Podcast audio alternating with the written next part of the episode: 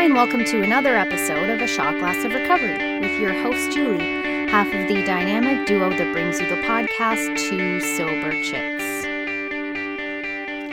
It's Mother's Day 2020, and I just want to say to those of us that are heavy hearted, men and women, sons and daughters, mothers and fathers, mothers that wanted to be and are not in the traditional sense of bearing children or being able to have children, period. Daddies, too.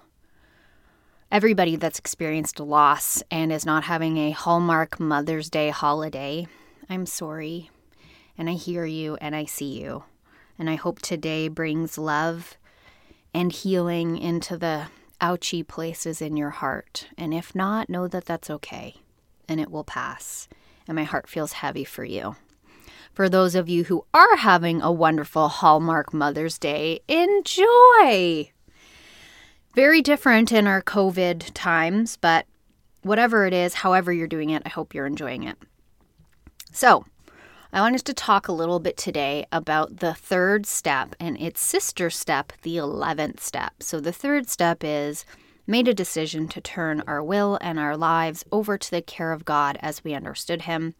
The spiritual principle is faith, and the sister step is step 11. Um, sought through prayer and meditation. Now that I'm thinking about it, it goes into my head. Sought through prayer and meditation to maintain our conscious contact with God as we understood Him, praying only for knowledge of His will for us and the power to carry that out. And that spiritual principle is living spiritually. So you can see why they go hand in hand. In the third step, we turn our will and our lives over to the power of God as we understand Him. And the 11th step is about maintaining that connection to our higher power to discern His will for our lives. And even the spiritual principles go hand in hand. We have surrender or faith, and then living spiritually. So I was thinking about that this morning, thinking, what the fuck is that? like, could there be a bigger question in human existence besides what is God's will for my life? Like, what? That's one of the biggest philosophical, spiritual questions that we are presented with on earth as human beings. And it just slips off the tip of our tongue in recovery as if it's no big deal, when in actuality, it's a huge deal. What in the world is God's will for our lives? God, what, how do you want me to live? God, who do you want me to be? How do we arrive at answers to that? Are there answers to that? It's a big deal. However, in AA, thankfully, we have people that have gone before us that can bestow upon us their wisdom. And step three, surrendering our will and our lives over to the care of God, is basically us taking our hands off the wheel and saying, I don't know, and I'm going to surrender this to something that's bigger than myself. And that's a whole other discussion um, of which we've done several podcasts. But if you're having a problem connecting with a power greater than yourself, it's a whole other topic um, which this podcast may or may not answer. Um, as a woman in ministry, studying ministry, going into ministry, I've dedicated my life to my relationship with God and how I can serve Him and Him, and Him through His people. And people are often surprised to hear that God doesn't speak to me that way. God doesn't say, "Hey, Julie," and look, who does? Who? Uh, I think there are people out there where God's like, hey, Julie, I want you to do this. Sometimes He does. But for the bulk of my journey, He leaves it up to me. My last attempt at a relationship, for example, I prayed and just tried to discern, and He really didn't weigh in. And when that relationship came back again to me in what I thought was the surely this time, the second and final attempt, I remember saying to him again, Oh God, please, please don't bring him back to me like this, like you did the first time. Like, please don't do to me again this time what you did to me last time. Very clearly, I felt in my spirit, Oh, yeah, I didn't do that. And so for me, when I hear from God, it's very specific. When I get a correction, or a confirmation. I don't hear an audible voice, but I feel in my spirit a sense of unshakable confidence or almost like coming up against something where I can't open a locked door. And those are the best times because it's very easy. Like when I felt God telling me to go into seminary, the thought in my head was I knew, I all of a sudden had this feeling come over me where he basically said go to seminary. And again, feeling not words. And my response out loud as I was driving was, oh, but I don't want to do three more years of school. And I heard in my spirit very clearly, it's not about what you want. And it's like a parent telling a child where there is a healthy level of respect on behalf of the child to do something and you don't question it. Like those of us who grew up with parents that could give you a look and you would I mean, you'd rather throw yourself off the, the cliff than disobey that look. That's how it feels to me, but not in an angry way. I have come to learn that God does not lead through lead through fear and anger.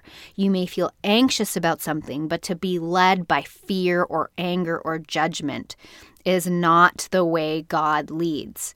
Um, fear is a spirit and it is not of God, the enemy or the devil or Satan or the ego or however you choose to relate or identify that part of you that pulls you into things that are not good for you.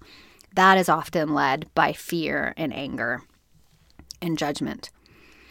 You can have conviction, but that doesn't feel like fear or judgment. It feels like a very strong sense that you have to go one way or another, despite the consequences of what that is. Um, for example, feeling convicted in faith is very familiar language for those of us who are of the Christian faith. And it just feels like a very powerful sense of what to do, despite if people are going to like it or not. And again, this is just how I feel my journey in faith, how I'm led, and speaking from the experiences and studying and contemplation that I've done with others. If your journey is different, your journey is different. But the pastor in me just wants to tell you, and someone who loves the Jesuits and the um, teachings of Father Ignatius, where he teaches about Father Saint Ignatius, consolation and desolation. Like if you're in desolation and you're feeling fear, um, big fear and big anxiety and big pressure and big stress, that is not the time to make a decision. It is when you're in consolation, which is you feel sure and you feel supported to move forward. So, that being said, um, often God's will for your life boils down to God's will for today. Like, God, what is your vision for my life? That's big. That could be mothering. That could be being a scientist. That could be being kind to people and going and visiting and traveling different lands and, you know, making foundations and raising your children a certain way. Like, that's a hell of a lot to consider. But what is God's will for my life right now? Often in the program of recovery means what is the next right thing to do? And that can be as simple, literally, as Are you tired, sweetheart? Take a nap. Are you hungry, angel? Eat something. Are you feeling sad, my love? Why don't you watch something that's funny? Because what happens when we take care of the little stuff is God has a way of speaking into our lives the big things, the big picture things. But we can't get to the big picture things if we don't take care of the little things. In my own journey with God, I am best of service when I'm taking care of the little stuff. Like He won't give me, oh, um, not ownership. He gave us dominion. Um, he won't give me dominion over big things like a sermon, like being of service to someone, um, like going back to school, like whatever. If I can't have dominion on how much I'm rested, um, choosing healthy people in my life, eating properly, the little things that I show I can have responsibility for, He'll give me bigger and bigger things. And in that way, I learn to see how He leads. I ended up in seminary not because one morning I woke up, and I know this happens to some people, it's not with me. I didn't wake up one morning and hear God saying, Julie, you must go to seminary. I got sober first. I started working the steps.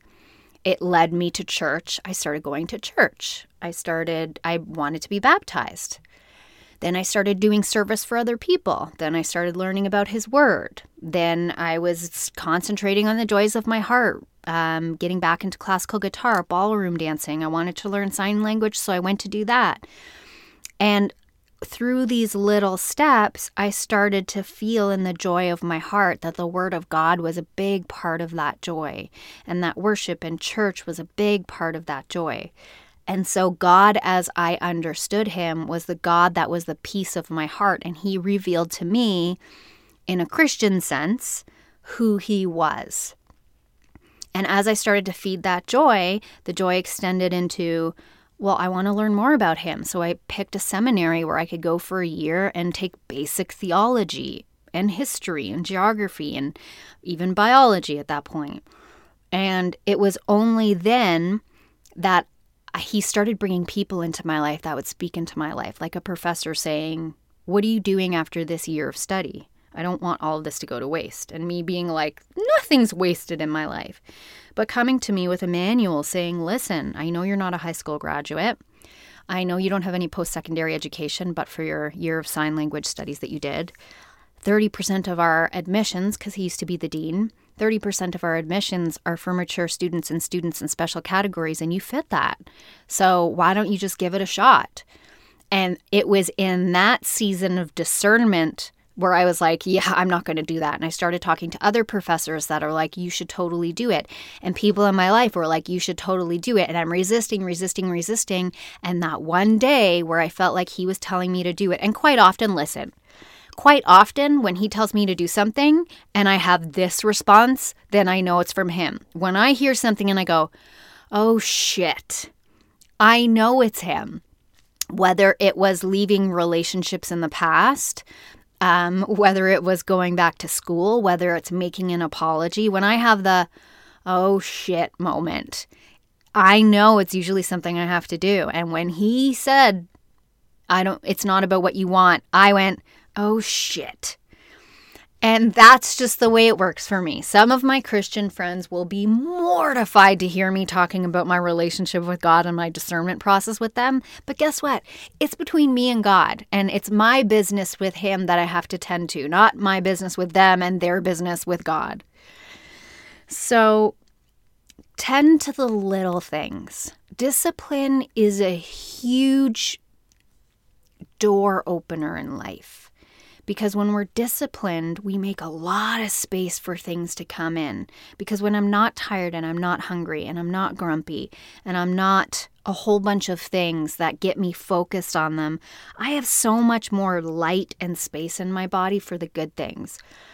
What I promise you is that if you earnestly have a heart to seek in step 3 and in step 11 in your spiritual life or your religious life, the will of God as him or her or it has for you, I promise that that higher power will answer you. I promise you. And it doesn't mean you have to be perfect or get it right. I have women in my life right now that keep relapsing and I have an inner sense of excitement for them. It's not something I've shared with them because I have learned um, when to keep my mouth shut and let God do the talking and when He's asking me to help someone. But the reason that I'm excited is because I can see that fire in them that keeps wanting to try and they are earnestly seeking God. And for whatever reason, they are going through a season of struggle, but they are so close and praying for other people. Prayer has power. My mentor, who had a heart attack um, in July of last year, his name is Patrick Franklin. You can look him up. He has his own website. His story is amazing. Uh, he's a professor at Tyndale. He's, like I said, my mentor. He should be dead right now. He had a widowmaker heart attack last year. And the collective response that God put into the hearts of people that both knew and did not know him in prayer saved his life. And he's better at telling that story than I am. I believe he's writing a book on it right now. It's amazing to sit down and talk with him about it. But so many of us had these supernatural, amazing moments where we felt in the middle of the night, during the day, through people, through situations, such, and I'll speak for myself, but I've heard this story for many people such a prompting and a conviction to pray very specific things over this man, whether it was through Bible verses or worship songs or specific words that came into our head. And um, he's compromised now. Um, physically in his health, but he is returning to teach and he continues to be my mentor, and I adore him. But it was a very tangible proof to me and many people that were touched by his story that God does work through people. So let people speak into you. Let people pray for you. Pray for others. There's a lot of prayer in this 12 step program. Um, specifically, I love the one where it talks about if you have unforgiveness in your heart, or they don't use the term hatred, but I will, hatred for someone, to pray for them every day for, I can't remember how long it is, something like three weeks or a month, and to see how it transforms your heart, to pray for them the things you want for yourself. Um, has a big impact on people's lives. I have people that I have consistently prayed for and seen major changes in as soon as I started praying for them that they don't even know I'm praying for them. Ugh, it's it's a superpower. Praying is a superpower. So, um, I think that's it. I'm feeling a sense of conviction that it's time to close, so I will. Be gentle to yourself, tend to the small things. If you need to reach out to me or Lisa, you can email us to soberchicks at gmail.com and it's the number two. And you can find us on Instagram and Twitter, Twitter also at two sober chicks. And we'll talk to you soon. Have a wonderful day.